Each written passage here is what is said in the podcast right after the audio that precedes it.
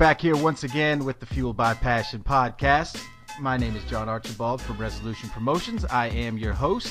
It brings me great pleasure to welcome in our guest today, who is uh, Joe Lisi, good friend of mine, who I also like to refer to uh, the most brilliant analytical mind when it comes to uh, the uh, game of football, in particular college football. But uh, Joe, before we even jump into everything, uh, let the people know how you're feeling and you know how everything's going for you in the midst of this off season.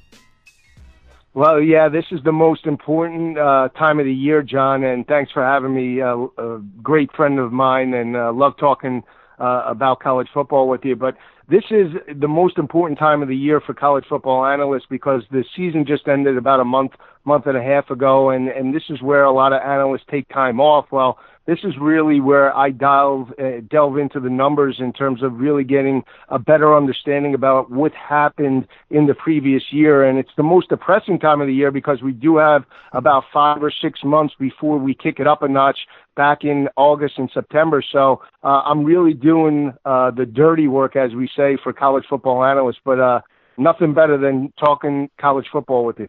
Absolutely, and uh, so we'll pull you out of the trenches for a little bit, Joe and uh, let the people know the kind of the backstory on what got you to where you are today. And without any any question whatsoever, uh, you, once again, the name of the show is the Fueled by Passion podcast, and you will hear the passion that Joe has for the game of football all the way through this episode. But Joe, the way we like to start the show is we kind of say if you were Joe is actually an author, so this is kind of an ironic question, but Joe, if there was a book written about you, page one of the book, the introduction in the book, how would the story of Joe Lisi start? uh, I just grew up, uh, John, loving the game of football. I mean, I played a bunch of sports uh, as a kid, but uh, uh, football stood out above the rest. I mean, played and started uh, football at the age of five in, in Brooklyn, New York.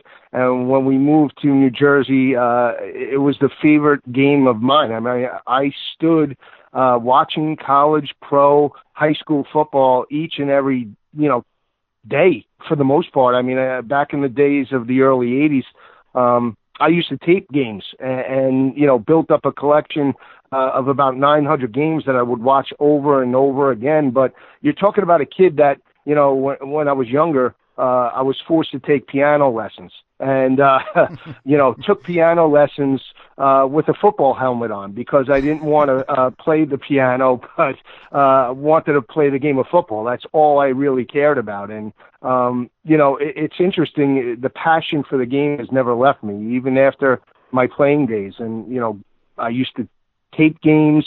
I used to. I, I was so much of a junkie that I used to take pictures of my my football pads as I was younger. Uh, you know, with the days of a of a Polaroid camera, I used to take pictures of my pads, my knee pads, my thigh pads. So I was just you know, OCD in, in terms of the game of football. Everything intrigued me about it, and I used to read about it. Um, as much as possible. And, we're going before the internet. So Sports Illustrated, any type of books that I can find. Uh, every time, uh, you know, papers, newspapers, my dad would bring home the New York Post, the Daily News. I would read about the game of football and, and wanted to know more. And, um, you know, I played as a kid uh, from five all the way up until uh, 18 years old uh, through through high school and college. Um, and you know, unfortunately, you know, in high school was my best year. You know, uh, I started as a freshman, um, and, and when you look at it, uh, played. But my senior year was the really year that I stood out. I played in the Delaware wing T, John, um, and it's it's incredible because Delaware wing T, almost a, a, a variation of the option, doesn't even exist for the most part in high school sports anymore. And I was a wingback that led the team with 12 receptions. 12 receptions for 205 yards. Wow. Um, you know, and uh, it's just it, the game of football is really shaped my life. Um, I wound up playing uh, at Don Bosco Prep, which is a perennial power uh, in, in New Jersey and, and nationally over the last decade or so. But before uh, they were a perennial power, they were a blue collar program that was trying to get back to uh, I want to say success. When I went there back in 1984 and 1985, um, you know, th- they were a middle of the road program. And, uh, you know, you talk about, um, blue collar. I mean, our field was all mud. our, our, our, our, track program was, um, our track had pebbles and gravel on it. it wasn't even a real track that you see today. So, um, it really shaped you. Uh, it shaped me as a, as a person because it taught me how to overcome adversity and really um, find out about yourself as, as a as a young man. Absolutely, and it's it, it kind of it helped paint a picture a little bit, Joe. That it's you know they say a lot of things that you do as a kid you don't even realize it's setting you up for when you uh, get further on into your professional career and everything. The thing that kind of struck me is when you were saying you actually recorded on VHS cassettes the games, and you had up to 900 games that you were breaking down analytically, and that just really made so many things make so much more sense to me when I hear you talk about and how well you break down the games. But um, obviously, post high school, you did go on to play in college. Um, you know, and not to, to cut into the story too much, but you dealt with some injuries. But briefly talk about uh, your experience, um, you know, as a college football player. Yeah, I mean, I was supposed to go to Lehigh. I mean, that's where you know I, I say it again. I was an All Bergen, uh, you know, cornerback, uh, All County, and um, you know I got recruited as a cornerback in in high school, and that's where I was supposed to go. Lehigh showed interest, and and but we're going back to the days where they didn't get obviously uh, Patriot League programs didn't give uh, scholarships; they gave grants. And um, you know, uh, back in the day, I took off when I I was when I was a senior in high school, John. I was only 16 years old. I, I moved from New York to New Jersey, and the cutoff dates were different. My birthday's in December, so I played my senior season as a 16 year old uh, senior. Uh, I was the youngest guy on the team, and uh, you know, uh, so I was not as uh, mature as some of the you know 17 and 18 year old players, uh, but you know at the end of the day, uh, I, I showed up each and every uh, week and got better and and was really playing my best football uh, the last game of the year against uh, Bergen Catholic uh, that we lost to, and we didn't make the states. And uh, shortly thereafter, I go to uh, I go to uh, turn 17, and I take the day off of school and uh, I go skiing. Been skiing since I'm five years old, and um, unfortunately, tear my ACL and MCL on the bunny slope. So uh, have to take my uh, recruiting visit to Lehigh on uh, after the surgery. Uh, five and a half hours. Uh, you know, uh, five and a half hour surgery. Wind up having a screw in my knee, the whole bit, um, and have to go to Lehigh and. I'm guessing Lehigh. Five and a half hours. I'm guessing Lehigh yeah. wasn't too excited about having you showing up with a uh, no. with a blown out knee. No, and sure, right after that, uh, the coach turned to my dad and and and told him uh, he's going to have to walk on. There's no there's no more uh, there's no more uh, you know grant. There's no more you know money involved. We'll see how he heals. And and after that, that that didn't sit well with me. So I wound up going to Gettysburg, which is Division three, and uh, went to Division three Gettysburg, and um, same thing, you know, you know, struggled that first year because my knee built up fluid and uh, you know, did not have uh the type of year that I wanted and got onto the field, you know, I want to say the last 3 games of the year and with a brace on and you know, the college experience back back then, you know, it was college. It's not like what you see in the elaborate programs even at the high school and collegiate level. We're talking, you know, dirt, grind, muck, I mean, this stuff, uh, you know, in college back in the day was really what you think about student athletes. I mean, you know, now it's it's elaborate. We think about the pro programs and uh, college it, it boarded some of the you know mediocre high school programs that we saw. Um, and you know, Gettysburg was great. It, it, it, you know, my coach um, you know, was still there. Barry Streeter, his son Brandon Streeter, was the former quarterback of Clemson, and um, and Coach Streeter was uh, was a good guy, but he was like the Joe Paterno back in the day of Division three football. You know, you couldn't wear you know uh, white cleats. You had to wear the black cleats. You you couldn't you know show any style or flair. Um, and that really was uh, you know was hard you know, especially being a player and dealing with injuries. So, um, I wound up leaving after my first year at Gettysburg and, wound up going to uh, Fordham and walked on there. And um, and from that time, um, you know, just really never lived up to the potential I want to say as as a college football player because of the injuries. And um, it, you know, just that that passion has always burned inside of me because I, I guess you know I, I never got to really experience a four year type of program uh, on the college football field, and and that's why I love the game so much. Right on. And post college, Joe, uh, it, it I, maybe not even post college, it maybe even occurred for you while you were still, uh, you know, at Fordham. At what point did you kind of anticipate, you know, a eventually getting into a career in football in some form, or, or did you almost, you know, almost psychologically in the back of your mind were, were setting yourself up for uh, something in you know within that uh, world of football, or did you really at the time maybe you didn't even know if how would you get back into football? Yeah. Well, funny story is when I was a kid, and I know we're backtracking here, but when I was a kid in in the mid '80s, um, I I had a huge passion for for football, as you know. I, I stated it before, but we had a personal friend that was good friends with um, Ralph Hawkins, which was at the time the defensive secondary coach for uh, the Seattle Seahawks and, and former head coach Chuck Knox. So um, in the mid 80s, I would be the ball boy for uh, the Seattle Seahawks. Um, oh, wow. When they used to come into town for the Jets and Giants.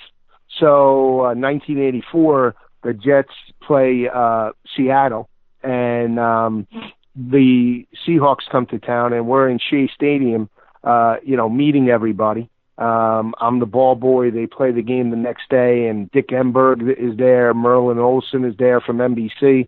Um, and, you know, Coach Hawkins introduces me to, you know, back in the day, Reggie McKenzie, um, Jim Zorn, Steve Largent. Uh, so I loved, loved that experience. And, you know, 1985 comes, they play again, and it's in Giant Stadium, East Rutherford, and you know that experience with those players. We're talking. Steve Largent was my favorite, uh, one of my favorite players growing up as a kid, and um, and you know he was a former senator, but just the way he played the game and his hands, um, never dropped a pass back in the day, and got to meet him personally. Definitely not one of those deep I receivers. yeah, right. He he. Blue collar.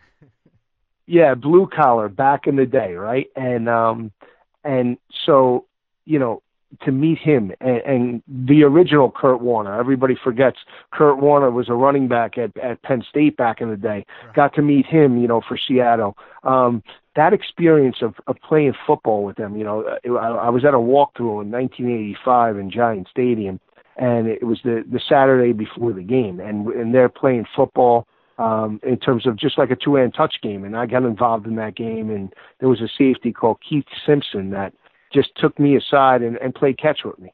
And from I always wanted to be a part of the game of football. I never thought I would work in in the industry. Um, I had an opportunity at an early age after I had knee surgery, um, and I stopped playing in in college. Uh, you know, I want to say 91, 92 in that area. Um, Ralph Hawkins reached out to me, uh, and he was uh, a scout for the Arizona uh, Cardinals, and he asked me to be his assistant scout. You know, go on the road with him and and really, you know, in the summer and, and learn the ropes. And I declined.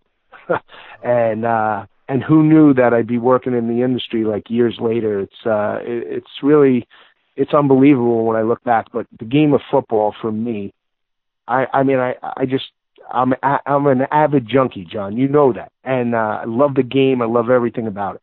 Absolutely, and then post college, uh, you you know you went through a few different um, you know you know career paths that you'd kind of chosen, and the one constant that kept kind of pulling at you, um, even though you were you know at the time you, you you've mentioned me before, you know working on Wall Street and uh, you know making good money, but still you found yourself on Saturdays working uh, you know college football games, and it continued to pull and continue to pull at you until you know fast forward in a few years, and you can even touch on that span too, um, if you will. But uh, kind of explain how your journey, kind of the twists and turns that it took uh, post college uh, to where you found yourself back pursuing uh, college football and the analytical perspective that you're taking now as a full time job? Yeah, so I, I was always at the time, and in, in my dad was a commodity trader, and um, in, in the summers when I was in high school, I used to be a runner on the trading floor, and that was my summer job. I would I would go into New York City with my father, and I would you know work uh, as a runner, running tickets back and forth uh, on Wall Street uh, for the commodity, the COMEX exchange, and um, after college, uh, I was an economic major, but after college. Um, I, I wanted to get involved in the business. And, you know, uh, the money was great, but it, was a very fast paced environment that wasn't really made for kids. You know, either you get it or you don't. And uh, you have to really pick things up really, really quickly. Otherwise, even as a, a clerk, as what they call them, you you won't survive. You have to you have to learn on the fly, and they there's not a, a I want to say a textbook on you know they sit you down and they walk you through. It's you know from day one you have to learn everything about the business uh, in terms of figuring it out on your own. They'll teach you certain things, but uh, at the end of the day, it's up to you. And um, about two years after working on the floor, um, I worked for a big uh, hedge fund that traded uh, crude oil and um, and uh, gold and silver. Um, and after that, I, I became a trader. I traded options and I traded uh, gold futures. But you know, I, you have to break down numbers in order to be successful um, in that industry. It's it's statistics. It's it's pattern recognition. It's the ability to understand where the markets are going from a fundamental perspective, and then after that, it, it, it's an analytical. Certain numbers uh, are important, support and resistance numbers, um, and all during that time, it, it's important that I, I still had the passion to to to follow college football. Like you know, after work was over, I would still follow the paper. And it's amazing because you're talking about a day and age where there was no I- internet. You know, mid 90s, early 90s, you had all your information in a paper for the most part, which is pretty incredible in terms of how we get information today. And, touch, and not to cut you off, Joe, but it, it another thing that kind of struck to me now is um, it, when you were talking about breaking down the analytical information and statistics and everything at Wall Street, again, it's something that struck a chord with me is being someone who's around you and sees when you break down college football statistics and analytics and all of those things, it really kind of paints the picture a little bit better. Uh, you know, for me, where it even made more sense. You know, your brain is kind of been programmed almost to uh, throughout your life from breaking down tapes at an early age to breaking down the numbers on Wall Street. but one thing I asked before we leave Wall Street is, um, is there any, you know, kind of good story from your time on Wall Street that uh, you know is something that kind of stuck in your mind that not not necessarily sports related, but just something on you know on Wall Street. I think a lot of people it, it strikes an intrigue with them. You know, just the whole fast paced atmosphere that's going on there. But is there any one story that kind of sticks out from your time with doing that? Well, there's two actually. I mean, you have to understand with the stress of Wall Street that a lot of hijinks does, you know, come on. You know, when when you're when you're dealing with you know uh, positions and the ability to make or lose money, you could work a whole month, month and a half in Wall Street and lose money. So that's the type of stress that that you're dealing with each and every day. But two particular stories stand out. One was, and it didn't happen to me. I just know about about it, it during my time there. Was um, every big lottery the group of guys used to go in and, and put in uh, an amount of, uh, you know, a pool of money, you know, hundred, hundred fifty dollars worth of lottery tickets, quick picks. Right. And um, what happened was, um, so it was on a fr- uh, Monday morning after the lottery happened on Saturday in New York, and one of the uh, traders came in, and um, what happened was uh, he looked at the, the tickets in the paper, saw that they weren't lose, uh, they were all losers, and just threw them back into the drawer. So then he had an idea. He went downstairs and purchased uh, a lottery ticket with the winning numbers for the upcoming lottery on Tuesday, and he stuck it in the stack. And his partner comes in and he goes, "I didn't have a chance to uh, to uh, look at the tickets. Why don't you check them?"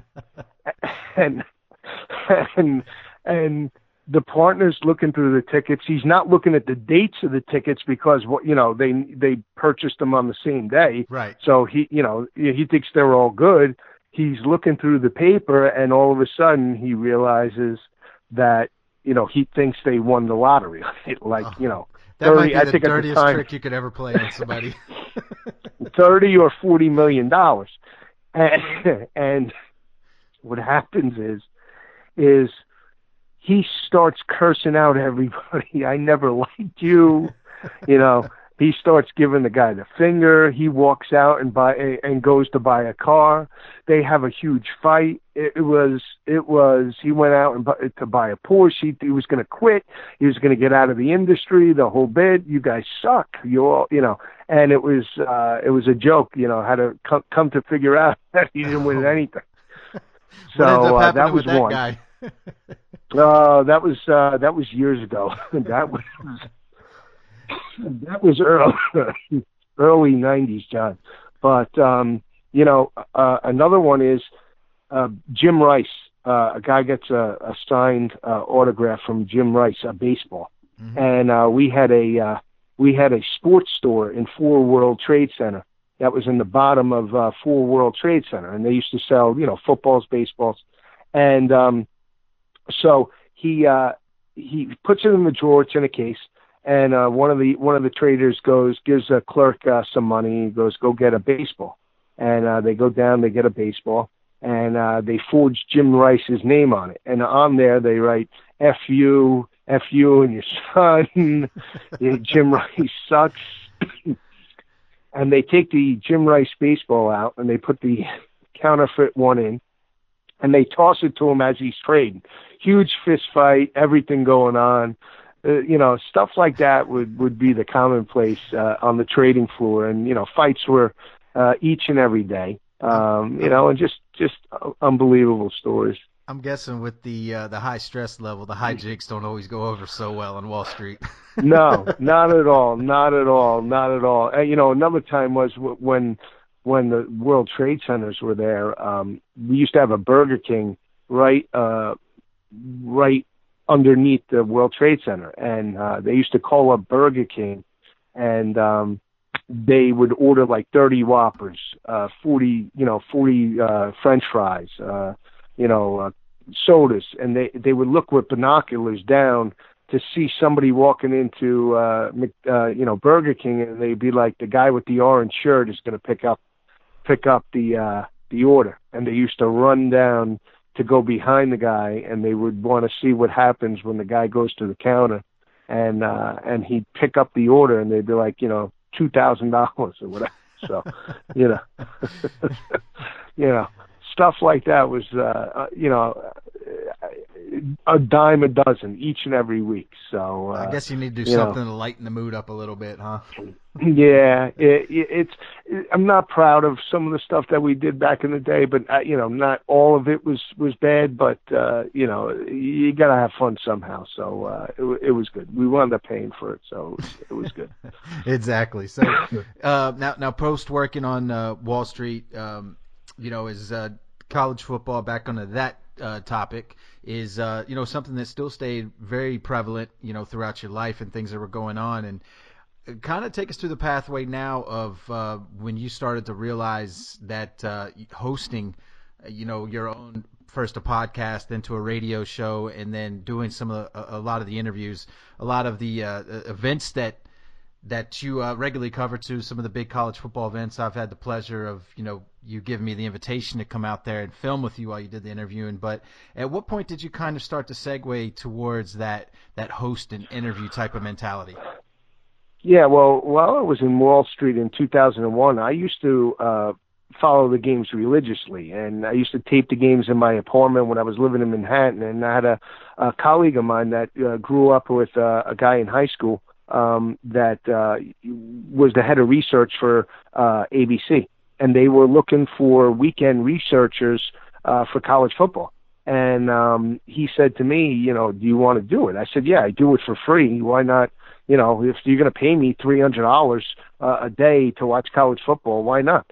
So uh, from 2001 to 2010, I was uh, one of the college football researchers uh, on the ABC Sports College Football Studio Show with John Saunders and Terry Bowden back in the day, and um, and so you know it, it, it was it was a time where you know I, I met some great people and and always got more involved in the game.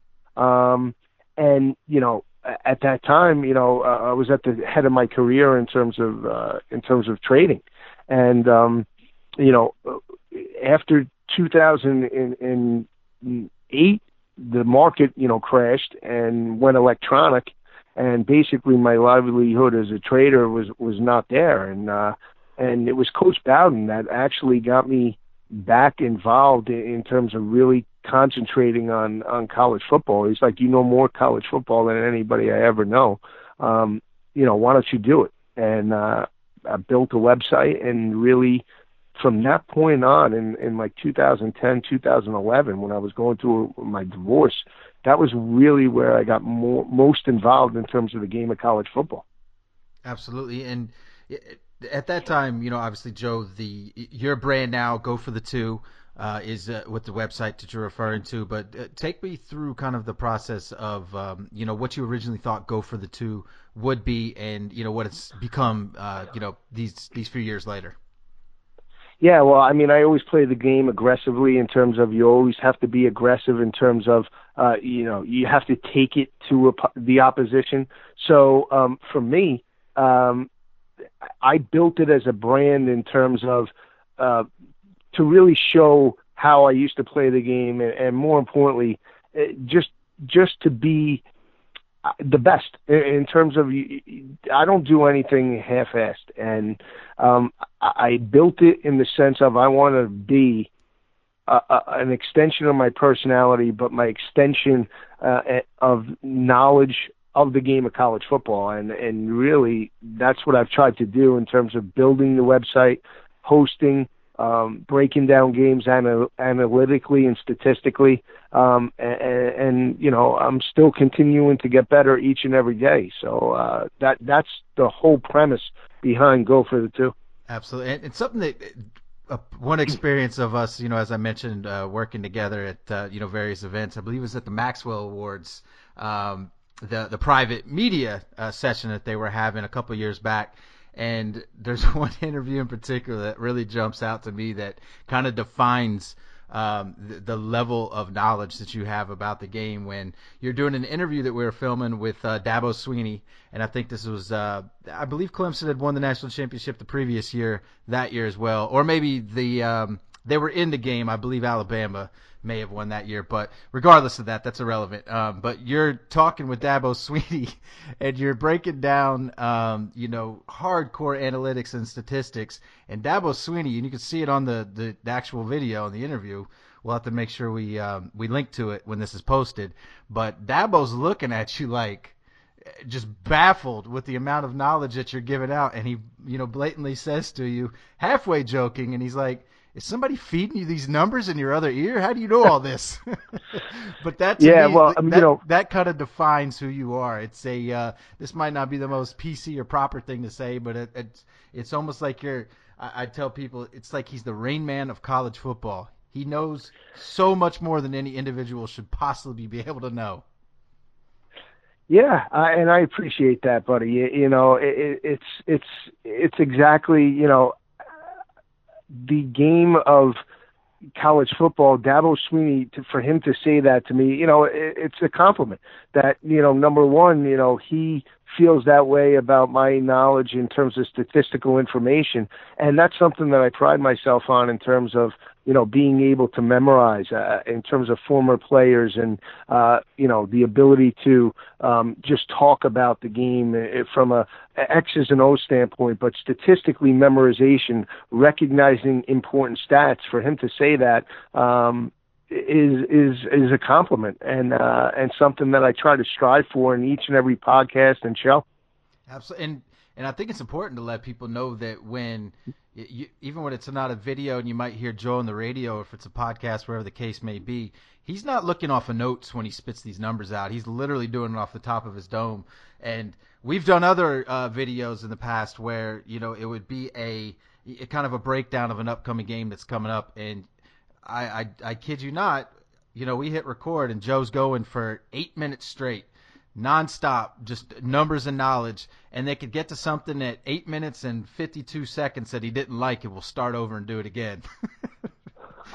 it could be a little frustrating for the cameraman, but that's just the the, the level of uh, uh, you, you know Joe puts into it. But on that note, Joe, it's in, I think you've kind of answered a couple of these questions along the way with telling your story, but going back to the very young age, you, you're with recording the games on the VHS cassettes. Obviously, your your brain was already steady, starting to get programmed to break down analytics, and then it looks, it sounds to me like your time on Wall Street and having to familiarize yourself with numbers so well and be so well versed in numbers and statistics and that industry has kind of all accumulated that plus your love for the game of college football has led to what has your your mind been able to to kind of think this way. But what would you credit to you know being some of the other things are the reasons why you're able to analyze, remember these numbers, and it's not just knowing the numbers, but knowing the relevance of these numbers in certain situations.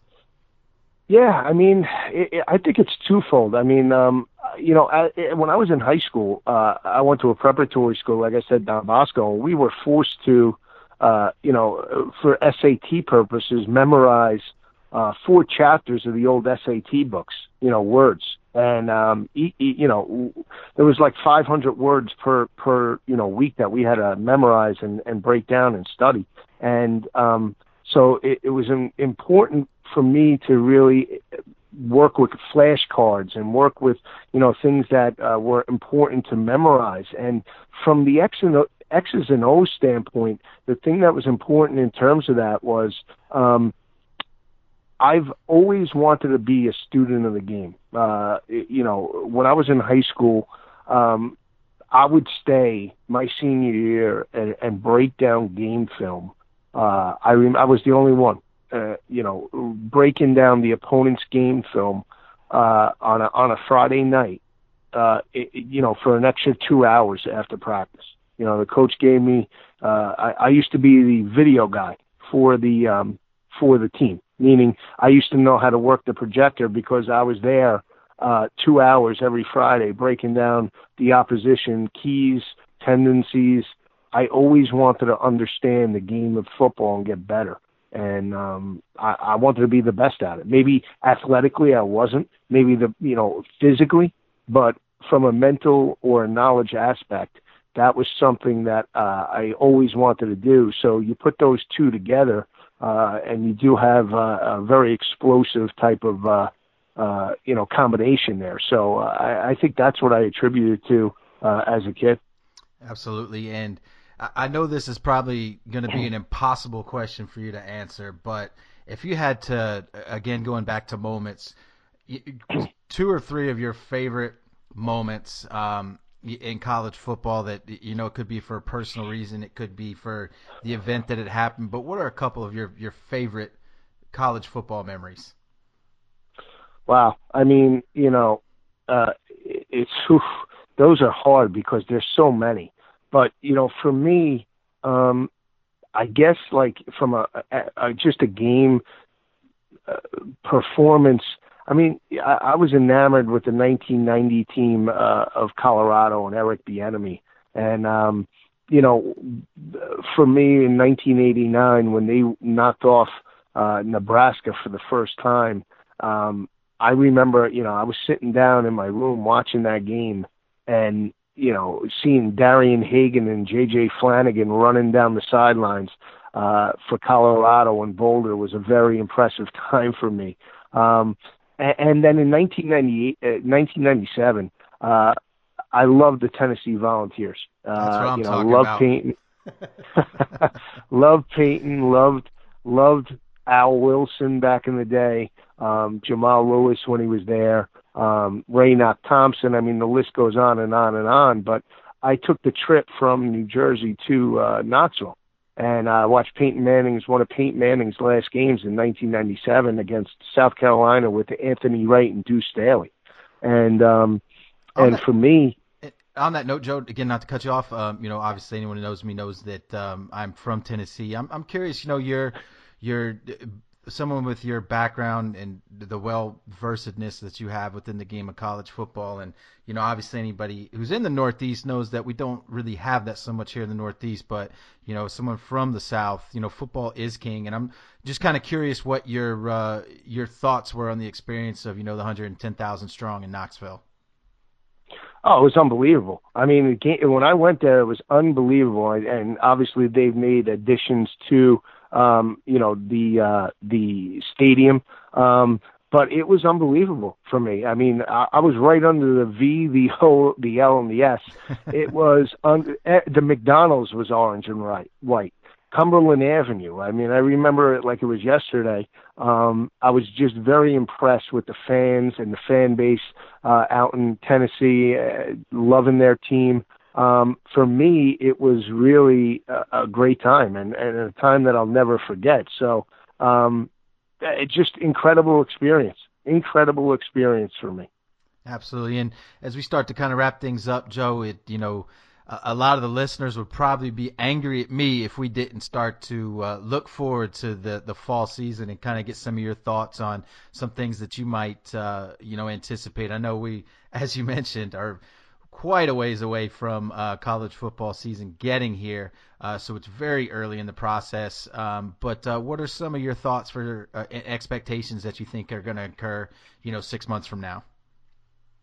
You know, I, I think you're going to see a, a wide open year. I know Clemson and Alabama will be there, but with the with the quarterback transfers that we've seen, uh, Fields going to Ohio State, uh, I, I think you're going to see, you know, uh, more teams compete this year. I think we had a, a little bit of an off year, a down year, uh, in terms of uh, we had a lot of mediocrity last year in college football, and we had about maybe three, four, or possibly five teams uh, that were maybe head and shoulders above the rest. But I think this year is going to be wide open. I know Clemson uh, is there with Trevor Lawrence and Alabama with Tua, but I think you're going to see a lot of the other teams that maybe built up some younger talent within the conference's challenge. And I think we're going to get back to a, a very competitive year within college football where uh, we don't see a, a bunch of six and five teams heading into uh, week number 14. So uh, I'm very excited about the year.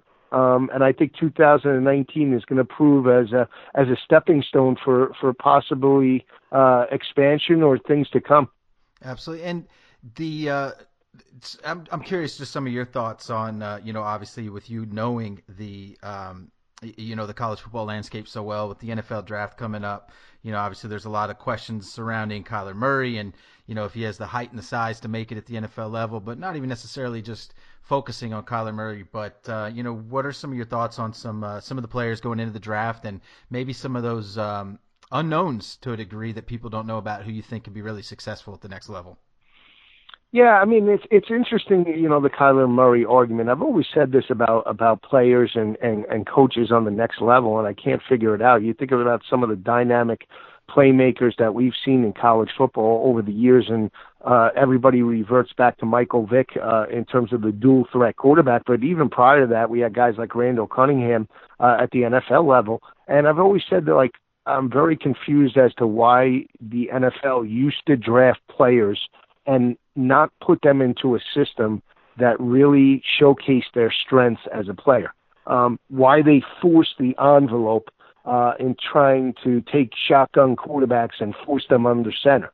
And I think now with the uh, young offensive minds within the league, you're seeing uh, a more wide open uh, ability to just really throw, uh, I want to say, predictability out of the window and really showcase really formations and the players' attributes uh, on the next level. And that's something that we haven't seen before. And I know it takes time, but I don't know why it has taken so long. Um, that being said, I think Kyler Murray does have huge upside because of his escapability. Now, I just, in my opinion, I don't feel he's as complete of a quarterback as Baker Mayfield was in terms of being able to read coverage, being able to, uh, you know, lead his team back. Uh, that's the one thing I think that Baker Mayfield, when you compare both quarterbacks, he had the, one of the highest completion percentages uh, from a three-year span of a college quarterback. And you know, on the next level, that's the most important thing. And granted, Kyler Murray did complete over 70% of his passes, but it was in one year. Uh, can that continue? You know, uh, back when he was at Texas A&M, he was an inconsistent quarterback. Uh, changed systems. Uh, two years ago, he completed 85% of his passes but in limited duty. Can he do that on the next level? Um, I think he can, but I don't know if he'll be able to make as smooth of a transition as Baker Mayfield has, uh, just because of that factor. We'll see. I mean, I hope he can, but I think it'll take him a couple more years. I didn't think Baker Mayfield was uh, a sure shot. I thought Lamar Jackson was the best quarterback from an athletical standpoint and had the best upside. Now, Baker Mayfield seems to be ahead of Lamar right now, but you know, let's see two, three years down the road where both quarterbacks are. Um, upcoming, I think this draft is, if from a quarterback standpoint, John, I don't think it's as good um, as we've seen in years past. Uh, Dwayne Haskins is good. I don't think he's going to be elite like the New York Giants or some of the people in New York think he'll be. I think he's a great quarterback uh, in terms of college, but uh, I don't know if he'll be elite. I think he could be a good quarterback on the next level. I don't know if he'll be elite. Uh, some of the under under the radar guys, um, you know, th- I don't know yet. You know, I, I'm breaking down the draft right now. Uh, I'm looking at certain team needs and and and positional players. Um, you know, I think Will Grier is a guy for me that uh, I think can make make the transition. Ryan Finley uh, is another quarterback from NC State that'll you know everybody's talking about Daniel Jones from Duke. Um, not sold on Daniel Jones. A lot comes from the tutelage of David Cutcliffe because he worked with Peyton. Uh, Daniel Jones for me was inconsistent. I know he had a great bowl game against Temple, but uh, being that next guy, being the next Peyton, being the next elite quarterback on the next level, I'm not. I, I, in my opinion, I'm not sold on Daniel Jones. Um, we'll see. I, I like Grier, Um, Justin Herbert, not sold on him either. He didn't show me enough uh, at the collegiate level in terms of road game experience. He didn't lead his team to a solid road win, in my opinion. I know he beat Washington. It was in Eugene, but he was an inconsistent quarterback. I know we got the win over Michigan State, so you know we'll, we'll see. But uh, I would say two under the radar guys for me are Will Grier and Ryan Finley. I think Finley uh, will turn out to be a solid pro if given an opportunity. Absolutely, and if if anybody else is like me, that entire conversation was fascinating, and as Joe mentioned, it's something that uh, a conversation that's ongoing. So the best way to keep up with Joe and continue the conversation with him and a lot of the analytics and break da- breaking down of uh, you know the whole game of college football going into the draft and the the game of football in general is to follow Joe on social media. So Joe, uh, let people know how they can keep up with you um, with your Twitter and you know checking out your website and everything. But give them all the information so uh, the listeners out there can start following you. Yeah, they can follow me on Twitter at go for the two, the number two, or they can go to my website goforthe2.com uh, and they can listen to me on various networks like VSiN, uh, Fantasy Sports Network, uh, Fox Sports. So I'm I'm out there in, in, terms of college football, and they can pick up my 2019 college football preview uh, in Amazon early May uh, 2019. Excellent, excellent. What other uh, question, Joe, for you that I'm just out of my own curiosity, it, just wondering what your thought processes are because obviously more jobs for you know college players who maybe played at a school that they don't get to showcase themselves is the availability of other leagues such as the Alliance of American Football, uh, which uh, at the time of us recording this is um, only one week into its history, so it's very hard to gauge. But I'm kind of curious what your thoughts are on you know that platform um, of a AAF being available, and you know obviously Bill Polian's a guy you know, and a lot of people associated with the league are people that you know. Um, just kind of your thoughts, um, you know, on the viability of a league like that, and um, you know, if you think it's a platform that uh, is beneficial that could help guys continue their careers and possibly get all the way to the top. Yeah, I think it's good for the league. I think it's good for players. I mean, people want to watch college football uh, uh, during the off season. They want to watch pro football in the off season. So the, it, bridges both gaps. And the fact that the AFL has now gone into, I want to say, traditionally college towns uh, that don't have pro football is great. I mean, you look at teams like Birmingham and Salt Lake City that are playing today. Um, I think that's good for the good for the league. It brings fan interest and, and can help players get back. Or more importantly, I think in two or three years, I think that the the league will sustain it, and, and I think they're gonna they're gonna have if they do it right, they'll have the viewership to maintain a long-standing career. They're not trying to compete with the NFL, which is the best thing. And as long as they do that, I think they're going to be just fine. Absolutely, and I mean you're kind of in a in a position where you're forced to like the AAF because there's no extra points, so they have to go for the two. so you pretty much love have it, no John. choice. I love it. you have I know to watch they the should AAF. have consulted with me on this.